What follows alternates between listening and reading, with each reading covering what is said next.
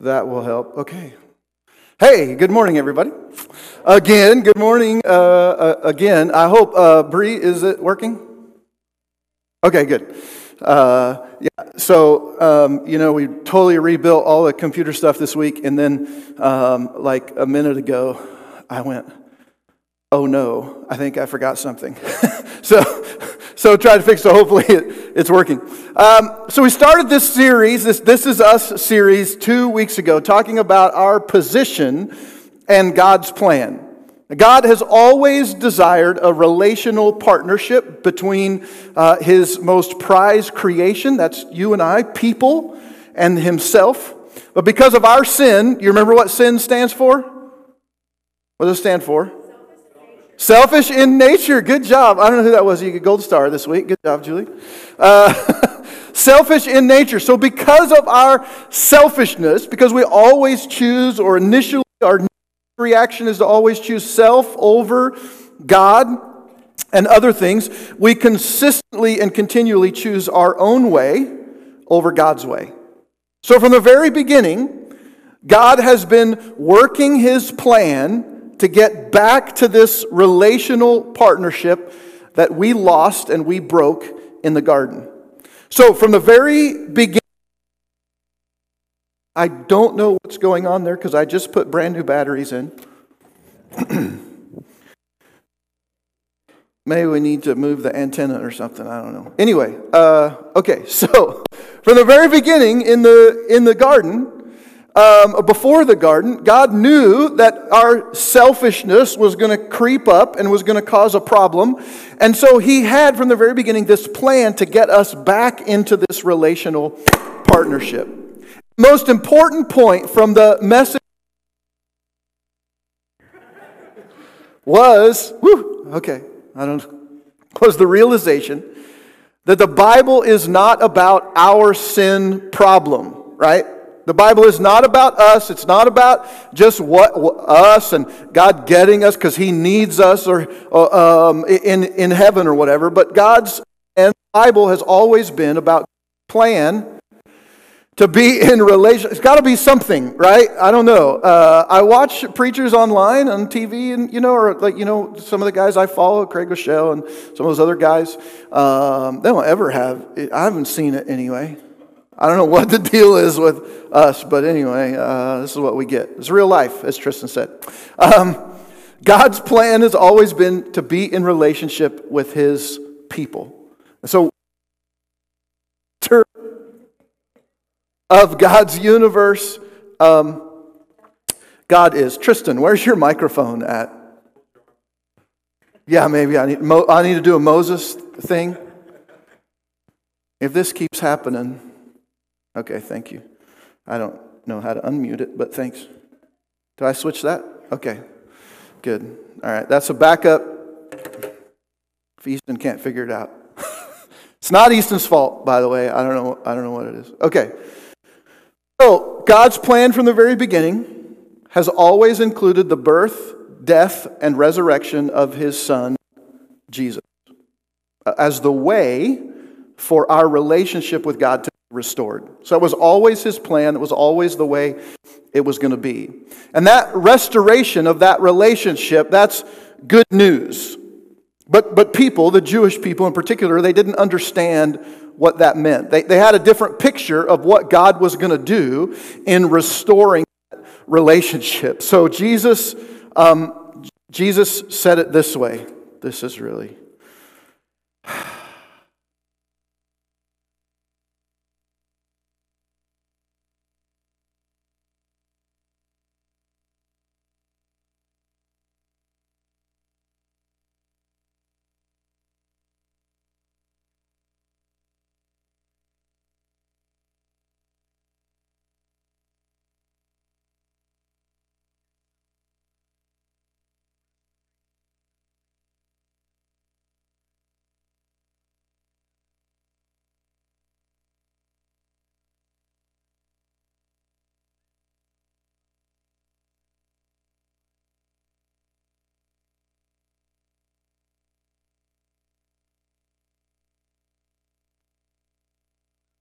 Jesus saying, look, this is, this is God's plan. This is the way it's supposed to be. This is what God had, had set in motion uh, from the very beginning. You can't get to God except through me. So when Jesus began his earthly ministry, he started with the gospel or the good news. Uh, this good news about God's new covenant. Not just with the family of Abraham through the Israelite, the line of the Israelites, Abraham, Isaac, Jacob, whose name was changed to Israel, and then the whole nation came from them. Not just through the family of Abraham, but through the faith of Abraham. And so in this new covenant, what happens is God says, look, you don't have to be in the bloodline of Abraham, you just have to have the faith of Abraham. You got to have faith like Abraham. So Jesus' gospel includes four declarations and three responses. And, and so um, here they are the declarations. There's a kingdom, Jesus is the king, Jesus died, and Jesus rose again on the third day. And this is what Jesus said in his gospel. We looked at that last week, Mark chapter 1 and Mark chapter 8. We see these four declarations that, that Jesus makes. This is what the gospel, he says, this is the good news. And then he goes on to lay out these four declarations. Now, if you go to 1 Corinthians chapter 15, Paul writes there about the gospel, and, and he says it's really, it's really weird. In the, in the NIV or whatever translations you might be, be reading it, it says something like, um, This is the gospel that I preached to you, that, was handed down to me. And, and what the original language says is this This is the gospel that I gospeled. Which is kind of funny. Like, this is the good news that I, I proclaimed. I, I, told you this good news. And, and so in the first couple verses of uh, 1 Corinthians 15, Paul uses the word gospel like four or five times. It's, it's crazy.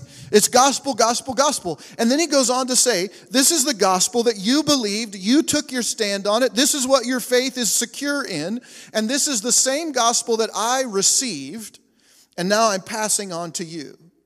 And, and you'll get to be in this relationship with God if you not don't just hear this gospel, but if you receive it and you hold firmly to this gospel until the end. And then he goes on to lay out. You know what he, you know he lays out?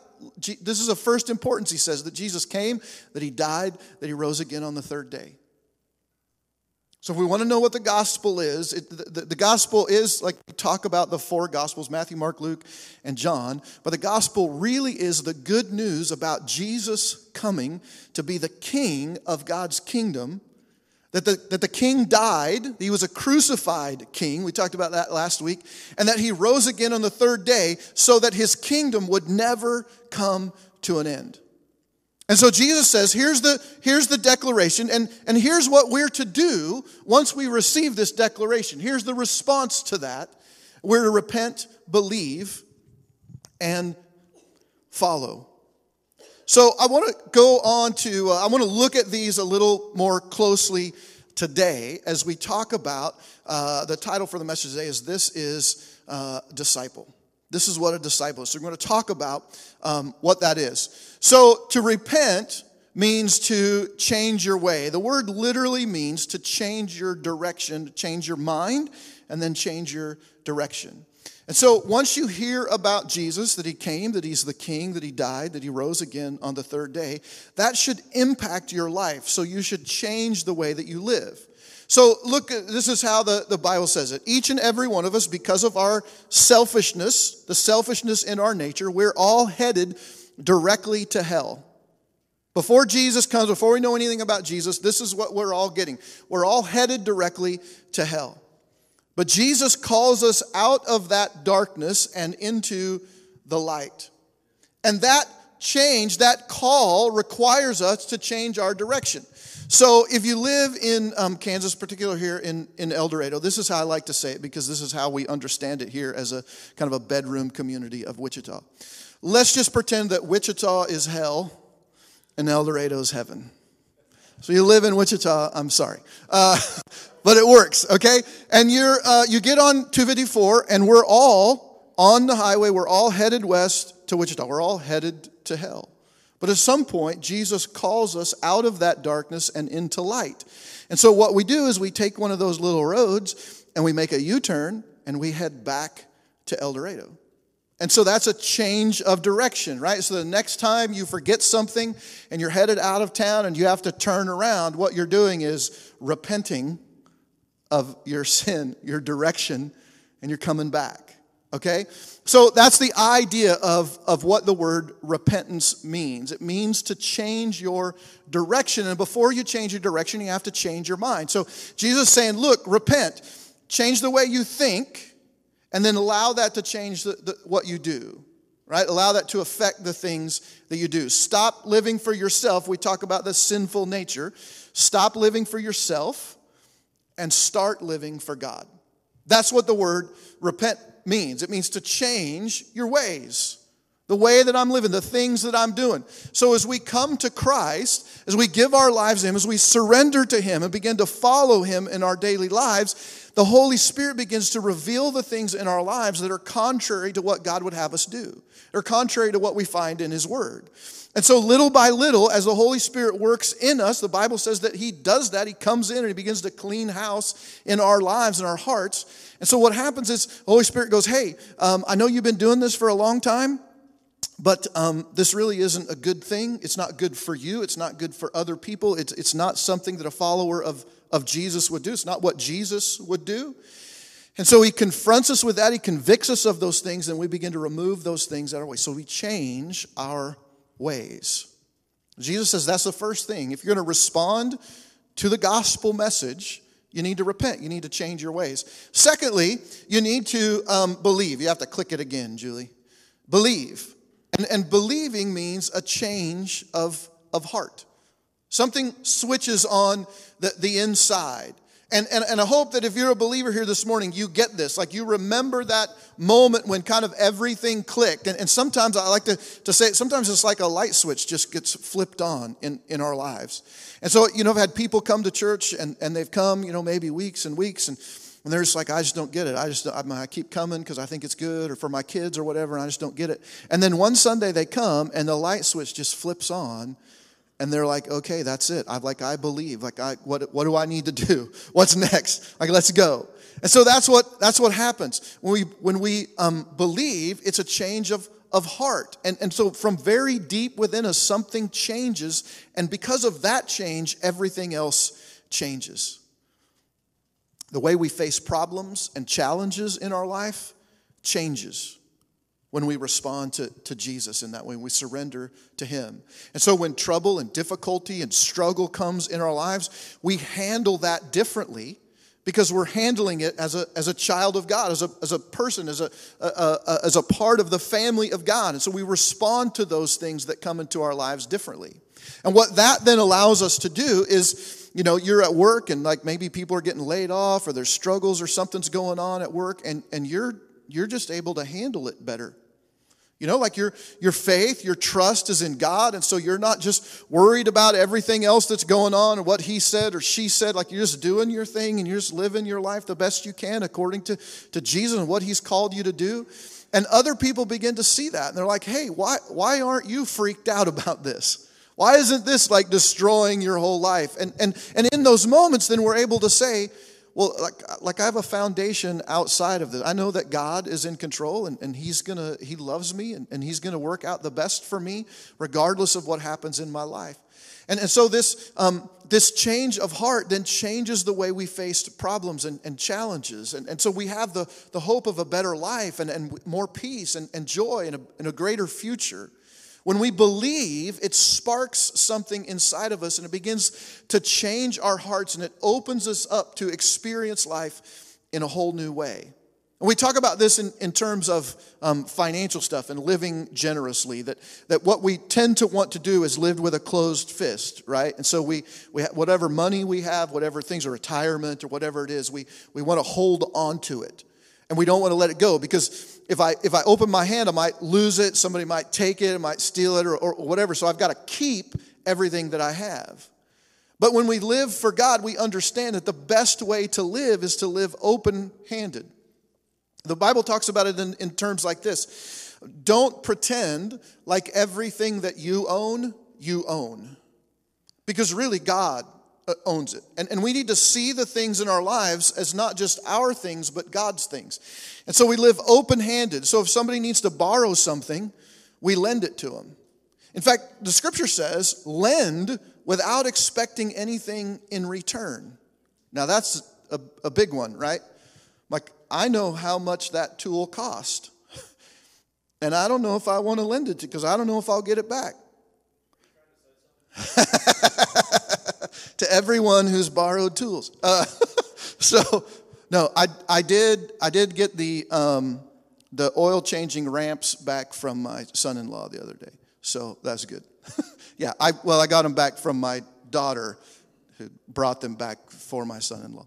Uh, anyway, so um, we live open-handed, and so we say, God, this the stuff that I have, it's yours. And I trust you that if that if I open my hand to other people, I let you know I let Lynn or whatever that stuff, that that I can also receive from you more. You get that?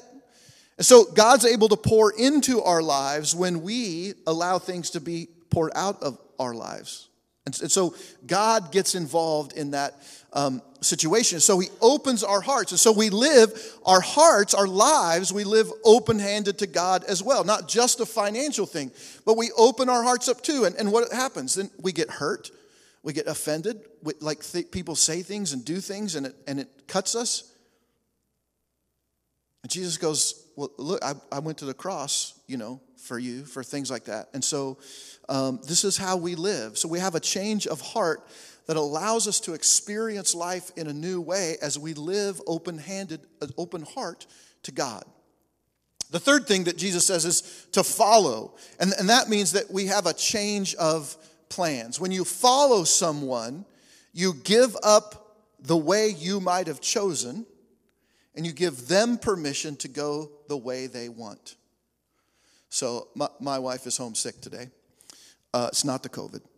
Uh, but, uh, but we have this thing, and, and, and maybe she's not watching this because she gets upset about this, but we have this thing where we get in the car and I'll go, um, I'll go, which way should I go?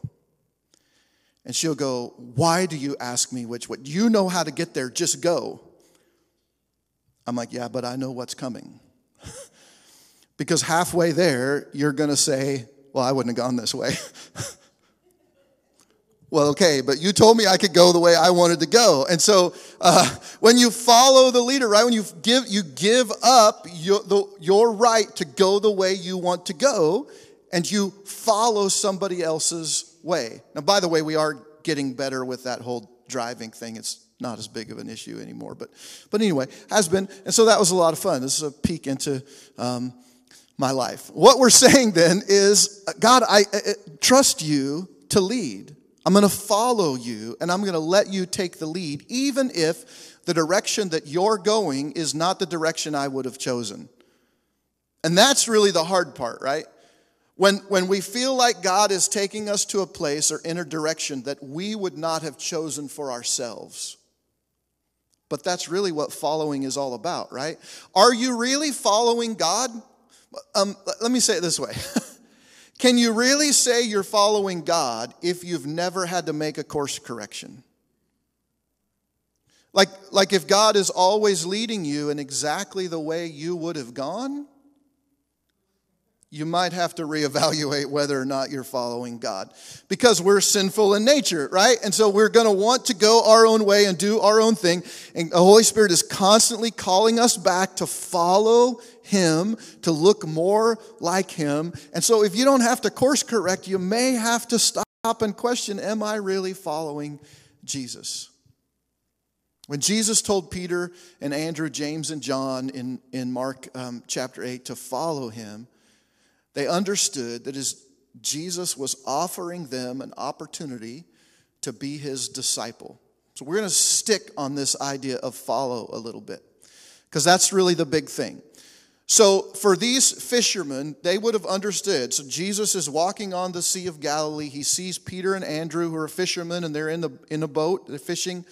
And they're also with um, James and John and, and their dad, uh, Zebedee. They're all in a boat, and they're mending their nets or whatever. And Jesus comes along and he says to them, Follow me. Now, they would have understood that as a call to be Jesus' disciple. And the word disciple in the original language means learner, somebody who learns. So we would maybe say that um, a disciple is like today a journeyman. So a journeyman signs up to work for a company or with a person to learn a trade. And, and they watch you do it and then they get the opportunity to do it with some instruction, and then eventually they've understood, they learned enough to be able to do it on their own. And that's what Jesus was calling the disciples to do to follow him, to watch what he does, to learn how he does it, and then to reproduce what he does. Jesus gives this whole talk in, uh, in Scripture about um, the, the disciple or the learner um, following the teacher and learning everything. He says, is the, which one is better? The one who teaches or the one who, who learns? Which one knows more? And so um, there's this whole idea, and these guys were kind of signing up their life to be this follower of Jesus where, where they would learn from him on a daily basis. They're going to spend time with him, they're going to see everything he does, what he says, how he teaches, and all of these incredible things. And so this was what was going on. For three and a half years, this small group of people, about 120 in total, but 12 of them who were the closest and most dedicated to Jesus, they followed him around and they learned from him. They'd, they'd repented, right? They'd believed, and then they had committed themselves to following Jesus as his disciples. But in the last 45 days, um, when this comes out, their lives have totally been uh, flipped upside down, and all of their plans have fallen apart. So when Peter and Andrew, James and John, and the others began to follow Jesus, they had a very specific idea of what they were doing. They believed that Jesus was the Messiah, the promised king. or Messiah and Christ mean the anointed one or the king, God's king. So they believed Jesus was going to overthrow the Roman Empire, was going to establish the Jewish nation as the predominant world power, and that every other nation of the world would basically pay homage and tribute to Israel. Now, if I gave you the opportunity to be a part of that guy's cabinet, you'd take it, right? Like they believed that they were going to be disciples of this guy who was going to be literally the king of the world. Every other nation was going to fall to Israel. That's what they believed. And so that's why, as you read the scripture, read Matthew, Mark, Luke, John, you, you hear the disciples saying things to you that you're like, what in the world? Like, do they not get it? No, they don't get it. They really thought that he was going to establish an earthly kingdom, overthrow the Roman occupation, and establish Jerusalem as a world superpower, and then reign forever. And they were going to be his number 1 through 12 guys. They were going to be his cabinet. They were going to be the ones who were making decisions.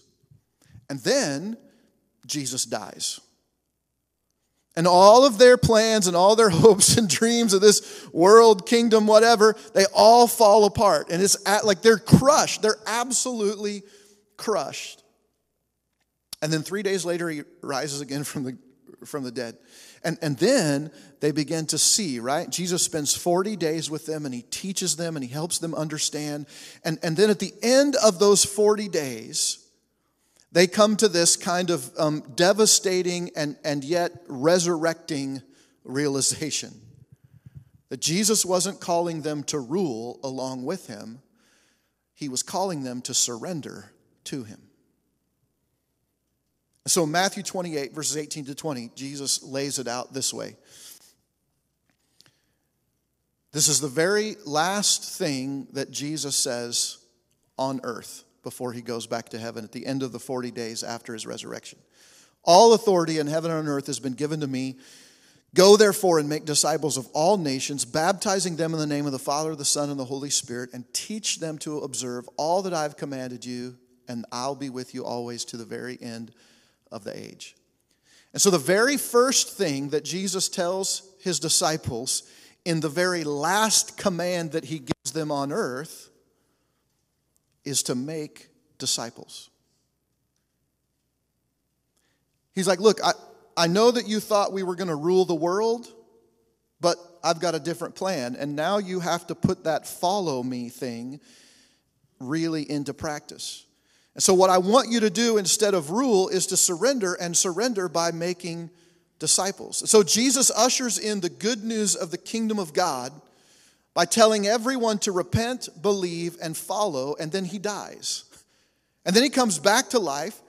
He sees a bunch of people. He teaches a, a, bunch of people. He gives them new teaching and all of this stuff. And, and then he says, This is it. I'm going to the Father, and you are going to carry on in my place. You're going to continue the Father's plan in my place. And the first thing that I want you to do after I'm gone is to make disciples. So Jesus commanded his disciples to make more disciples. And so the question for us is what's a disciple? What does that, what does that mean? Okay, we, we, we've heard already the word disciple means learner. And so we kind of get that journeyman, be a journeyman of um, Jesus. But, but what does it really mean? How do we put that into practice? What does that look like in our, um, in our daily lives? Well, the disciple is someone who is following Jesus, and you can tell because a disciple looks more like Jesus every day. In 2011, my oldest son Trevor and I ran the uh, Oklahoma City Memorial Marathon, 26.2 miles. I know, doesn't look like it. I, I don't think I've ran over five miles at one time since that day. not Nine, ten years ago now. Uh, May, May 1st, uh, it'll be 10 years since I did that. It was absolutely horrible and probably the worst thing I ever did in my entire life. Um, it, it, was just, it was miserable. And it all started with a um, very hasty and ill thought through decision on, on my part. Um, it was early in, in uh, real life church, and we had a couple coming to church here, and one of them came to me uh, one Sunday morning and said, Hey, uh, we're thinking about running the Oklahoma City Memorial Marathon. What, what, would you like to do it? And immediately I'm like, Oh, yeah, that sounds great because I'm stupid. and so we were like, okay, uh, got this book, How to Run a Marathon in Four Months. It's really a great book. Uh, and, and we started following um, the, the, the plan, like how you're supposed to start out. And it's like wherever you start, and then go, this is what you do to be able to run a, a, a, marathon in, in four months. And so we started that plan and we started um, running and, and, and, doing all that thing. Um, when I started training, I could not jog three miles without stopping and walking multiple times. So that's how I physically, that's the shape that I was in when I started that um, process. But then on May uh, 1st, 2011, I finished first uh, full marathon, um, five hours, 17 minutes, and 16 seconds. Um, my son Trevor beat me by 21 minutes. So he was um, four hours and I think 56 minutes. And here's what just occurred to me as I was uh, getting ready to come on stage this morning. Um, that's a minute for every year younger he was than me. And I'm okay with that. So that probably um, that that 21 minutes is probably a tenth of the weight that I had on him as well. Uh, so I, am okay. I did it. I, I did my thing. I got a sticker. I stuck it on the car for a while, and then we sold the car, and I'm not doing it again. So the question is Did the decision to run a marathon um, in early 2011, I think it was about January, February, we made the decision to do that in May. Did the decision to run the marathon make me a marathon runner? No. Because there are a lot of people, I guarantee you, there are a lot of people who had the same moment that I had. Do you want to run the marathon this year? And they said, yes, and then never did it. For whatever reason, it, never happened. What the difference was, though, is that Trevor and I took steps toward that decision.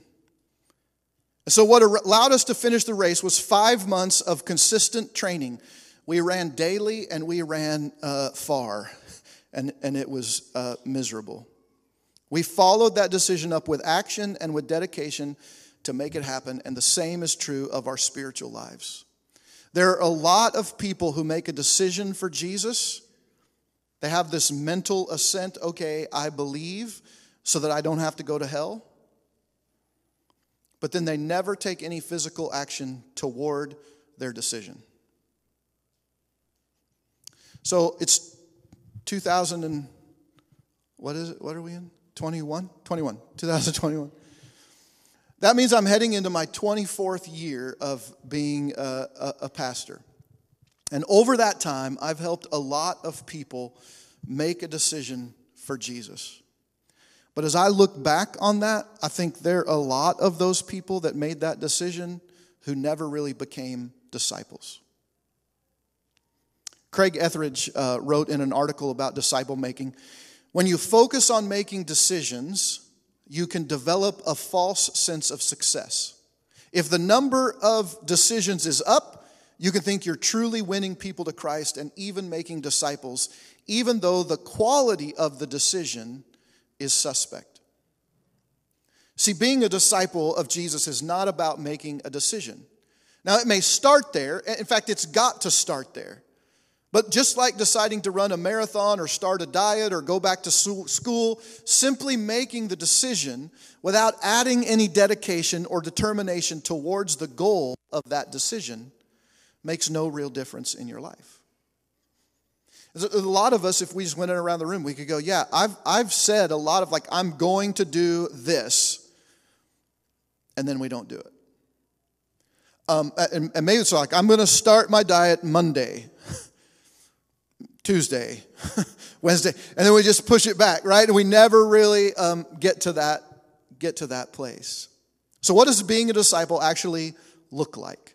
We're going to go back to our gospel um, definition and use that as kind of a, a springboard to what does a disciple um, look like. So here is our gospel definition Jesus the King died in our place and rose as our defender, inviting us into a relationship with the Father where we can live our real lives through the Holy Spirit's power as we daily surrender to Jesus' reign and wait for his return. Now, there are three aspects of a follower or disciple of Jesus built into that gospel definition, and they all follow the word we. So when you see the word we, that should uh, make you think. And the first one comes right here. We live our real lives. One of the things that really set Jesus apart from every, every other teacher of the law and religious leader in his day was the way that Jesus lived. He lived as though the laws of God were actually true. That, that, that God really was on the throne and that he really did care about what was going on. And so when the scripture said, do this or don't do that, Jesus followed those things. He lived as though God's word and God's ways were really true, that they were meant to be applied to daily life. And, and because of this, because of this way that Jesus lived, he was able to make present the kingdom of God in his daily life. And so, if you and I are going to look like Jesus, if we're going to be disciples of Jesus, if we're going to look more like him every day, we must also make Jesus' kingdom present in our lives. And, so, here's how this um, works when you trust God's uh, ways, his word, or his wisdom, when you trust God, um, we're, we're going to look at it this way when you trust God's word, his ways, and his wisdom, then you make present Jesus' kingdom in your life. You make present the rule and reign of Jesus in your life on a daily basis. So uh, here's how this um, works. Uh, let's take, for instance, trust God's word. If we trust God's word in our daily lives, well, God's word says, Give, and it'll be given to you, good measure, pressed down, shaken together, and running over, spilling over. That's Luke 6 38. When we live like that word is true, we live a generous an open handed life. And when we do that, we make God's kingdom present.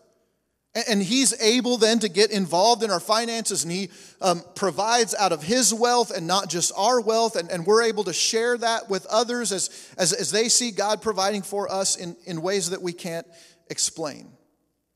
All right, so um, we trust God's word. Give and it'll be given. We make present the kingdom of God.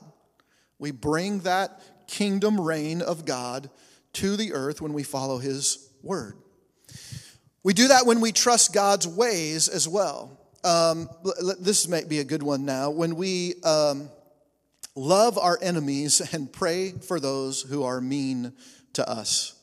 That uh, comes from Matthew 4 or Matthew 5, 43 to 48. And, and that's not normal, right? Praying for those and loving those who are mean to us, that's not a normal thing. It's counterintuitive intuitive for us. But again, when we follow God's ways, He's able to get involved in our lives and He protects and provides us uh, for us in ways that we can't imagine. And so when we um, follow God's ways, when we do things the way God has said to do them, we make present the kingdom of God in our lives. We need to also trust God's wisdom. And so when he says um, things like this, don't be anxious about anything, but in everything, by prayer and supplication with thanksgiving, make your requests known to God. Philippians 4 6. And when you do that, the peace of God, which is beyond understanding, that, that means, by the way, that you can't understand why it's happening or, or how you can have peace in the midst of your tra- terrible situation. Peace that passes understanding means you can't understand it, okay? So it doesn't make sense. And that peace will guard your heart and mind in, in Jesus. So when we follow God's um, wisdom, when we apply God's wisdom to our lives, we're making present the reign and rule of, of Jesus. And so, as disciples of Jesus, we must trust God just like Jesus did. And so, as we live by faith, we make present the kingdom of God in our daily lives. We literally function according to the rules of heaven, and that's when miracles happen. You, you like need a miracle in your life. You hear uh, preachers all the time talking about miracle. You need a miracle in your life. Um, look, you're not going to experience that kind of thing until you're making present the rule and reign. You're living out the kingdom of God in your life, God's ways, God's word, God's wisdom. You got to function in, in God's ways if you're going to experience the things that God promises in, your life. So if you need to see that, like maybe it's finances, maybe it's relationships, maybe it's whatever, you got to start functioning as though God's word is true and that his ways can be trusted and his, that his wisdom is actually wisdom for this life and not just some, some other life. Okay, let's look at the next uh, we in the gospel statement. Uh, we daily surrender to Jesus' reign. Obedience was the primary character trait of Jesus. In John chapter 5 verse 19 it says the son can do nothing of his own accord but only what he sees the father doing and whatever the father does the son does likewise. Uh, think about this there are two times when God physically acts on the earth to show how he feels about his son. Okay? So there's two times in scripture that I can think of where where God does something in the physical realm in direct response to what Jesus is doing on, on earth. Okay, so God's paying attention. Jesus does something, God shows up in a big way. The first time was at the very beginning of Jesus' ministry when he's baptized in the Jordan River by uh, John the Baptist. And, and Jesus shows up there and he says, I need to be baptized. And John says, No, no, no, I, I need to be baptized by you, not you by me. And Jesus says, This is right. This is uh, fulfills all righteousness. This is the right thing for me to do. And so what he was saying was, This is God's way. This is God's wisdom here. And so I need to follow it. I'm surrendering, I'm obeying my Father. And, so Jesus is baptized in the Jordan River. And when you read that story in Matthew 3, Jesus comes up out of the water, and immediately it says the sky is ripped apart. That that doesn't sound like a peaceful, nice, fun, like that sounds like scary, crazy, change your pants kind of moment, right? The sky is ripped apart and the Holy Spirit descends on Jesus like a, like a dove. Uh, this is probably a big dove. I don't know what's going on. And God speaks into that moment, right? And he says, This is my son, and I'm, and I'm pleased with him. You want to know the other time that happens? When Jesus dies. And he's on the cross and he says, This is finished. And what happens? There's earthquakes and there's lightning. It goes dark, it goes black. Dead people come out of the tombs. The temple curtain is ripped from top to bottom. This was a seven layer curtain, and one of those layers was the skin of, a, of a, a like a manatee. It's thick, heavy, ridiculous, and it's ripped from top to bottom in, in the temple. And so God gets involved there. When Jesus is born again, that's the way the Bible talks about. Jesus talks to Nicodemus, unless you're born again of water and the Spirit, you cannot have any part of me. And so when Jesus is born again and when he dies, God gets involved. Both of those times, Jesus is being uh, obedient in a personally difficult situation. I think that's uh, important. Jesus then tells us in John 15, 14, 15, if you love me, keep my commands. And so, as Jesus' disciples, we need to surrender to Him, which is really surrendering to God, right? Because Jesus doesn't do anything that God doesn't tell Him to do. Just like Jesus did, we do. When we surrender, we're being obedient and we're looking more like Jesus every day. The third we uh, comes at the very end. We wait for His return. Now, none of us like to wait, right? I'm sure nobody would rate, like, nobody likes to wait. We all hate that. Uh, if you go to McDonald's and you have to wait in the drive through, it's aggravating.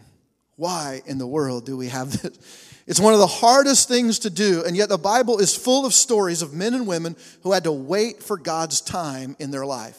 And what we learn is that when we're waiting, God is working. God never taken a rest. He's never doing that. While we're waiting, God is working. He's bringing us and all of the other situations to the right point in time so that what He wants can, can happen. Noah waited for the flood. Abraham and Sarah waited for their promised child. Uh, Joseph waited in prison.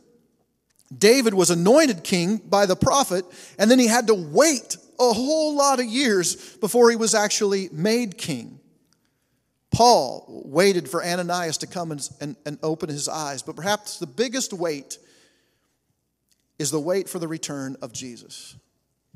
Now, in Matthew 24, verse 36, Jesus says this Concerning that day and hour, this is the second coming of Jesus. This is what everybody's talking about right now, okay?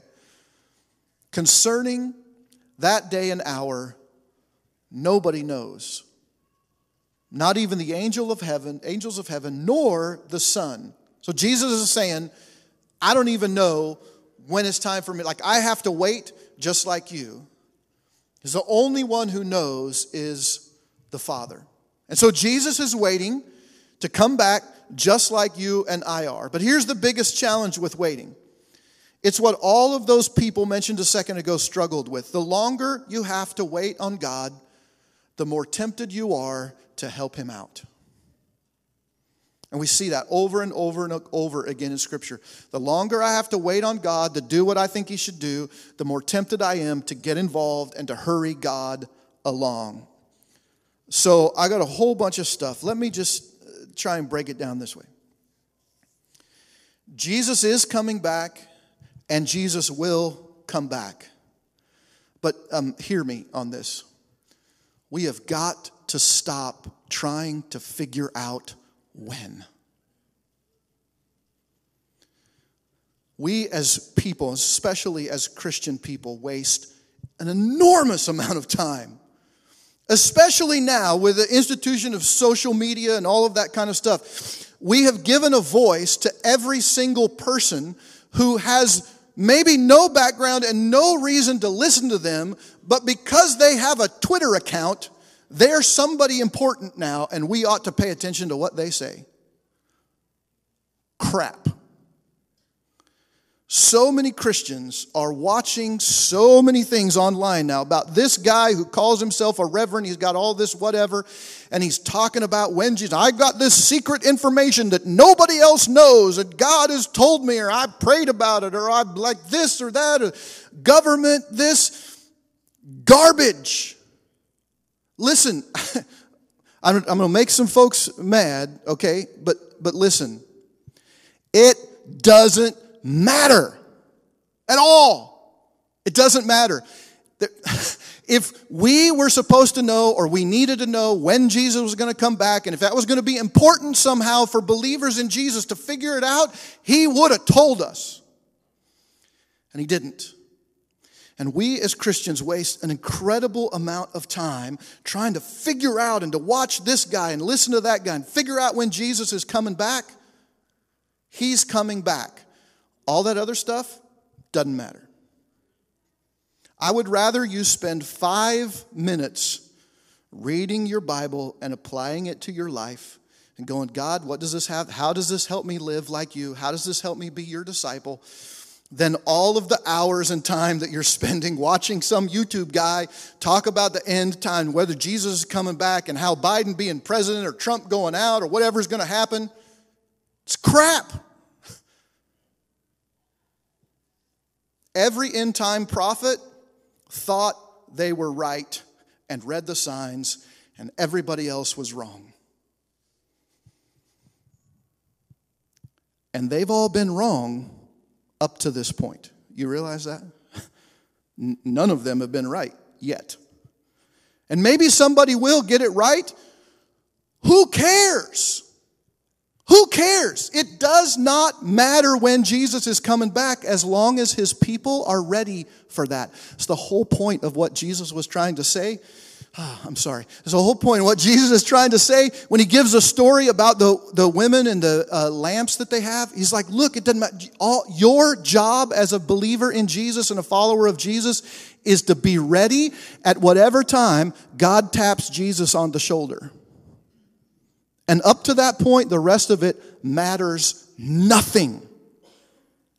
Don't waste your time listening and paying attention, and, and it, it, doesn't, it doesn't matter. Neither of that, that is not productive or beneficial for you in, in your faith, okay?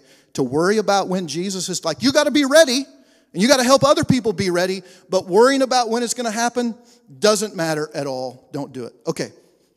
Craig Etheredge uh, said this, I mentioned him earlier, quote. Here's the second half of that quote. When you focus on making disciples, you have a long term perspective. Real success is counted when those who make decisions are walking in community, growing in their faith, and able to lead others to Christ. So, Jesus told his disciples to make more disciples, to baptize them, and then to teach them to obey. And that's what we want to be about. That's what we want to be doing at, at, real life is to be making disciples. A disciple has repented, believes, and is actively following Jesus by living their real lives through the Holy Spirit's power and daily surrendering to and waiting for Jesus. Jesus is not after decisions, he's after disciples. I don't want you to make some mental decision, okay, I'm going to be a follower. He wants you to follow. He wants you to follow. Disciples who want to look more like him every day, that's what he's after. And the first physical act of obedience that you and I take in the follow part of that being a disciple is baptism. Jesus told the church to make disciples and to baptize. That's our job. That's what we're supposed to do. And so we want to give you the opportunity to do that. It's a difficult thing here at Real Life because we're a portable church, right? We got to pack in every Sunday. We got to pack out here, so we got to we got to go borrow a stock tank. We got to bring. We got to fill it. I mean, it's a it's it's it's a big deal. And I'm I'm a little ashamed to say that 2020 I, we didn't do it at all. Um, we did have some baptisms that took place at the lake, but we didn't do that here in person. Now, part of that was COVID and a bunch of other things, but um, it's a difficult thing. But, but we want to give you the opportunity to do that. And so, if you've surrendered to Jesus, you surrendered your life to Jesus, the very first step that you would take is the act of obedience, the physical step of obedience. And so, on February the 7th, February 7th, we're going to set up the baptism and, and we're going to give you the opportunity to, um, to be immersed and, and, to, and to give your life um, to Jesus. Here's how, um, here's how we're going to say it. If you're ready to follow Jesus without excuse or condition, no matter the cost for the rest of your life, then we want to give you the opportunity to, to be immersed. And so um, here's what you can do. If you're joining us on, uh, uh, online and you're in the area or um, you're here in person, you can go to reallifecc.us forward slash I'm ready. You can fill out that form and just say, I'm ready to, to be immersed. Uh, I'm ready to be baptized. Or if you're in person, you can stop back at the Connection Hub after the service and we'll um, get you scheduled to do that. But February 7th, as a part of the service, we'll be doing um, baptism. Let me wrap up this way, then we'll pray. Not everyone who says to me, this is Jesus talking in Matthew 7. Not everyone who says to me, Lord, Lord, will enter the kingdom of heaven, but the one who does the will of my Father who is in heaven. Was Jesus saying, look, there's a lot of people are going to make a mental decision, but they're not going to become a disciple. A disciple is someone who's striving to look more like Jesus every day. In, in fact, that's our definition of a disciple. We've, we've got the definition of the gospel, and now we have a definition of disciple to look more like Jesus every day. And so, the question I want to leave you with today is this Did you make a decision, or did you become a disciple? And if you're not sure, you need to figure that out. And if you think maybe you just made a decision, maybe it's time to become a disciple. And maybe you've been coming to church for a while, been doing the thing, but you haven't ever taken that first physical step of obedience in baptism. You need to take the opportunity to do that. And so um, sign up for that, and we'll be ready for you on February 7th. All right, let's pray. God, thanks for loving us, for being with us. Thank you for calling us to something that is bigger and beyond ourselves. God, I, I, just pray for us as a church that we would be about making disciples as you called us to, and that the disciples that are made would be, would be people, disciples who make more disciples, because that's what you said our job was. And so help us to do that, Father, in everything that we do. Would we just be following you? Would be looking more like Jesus every day? And will you calling other people into that life, that real life through a relationship with your son, Jesus? And it's in his name we pray. Amen. Hey, uh,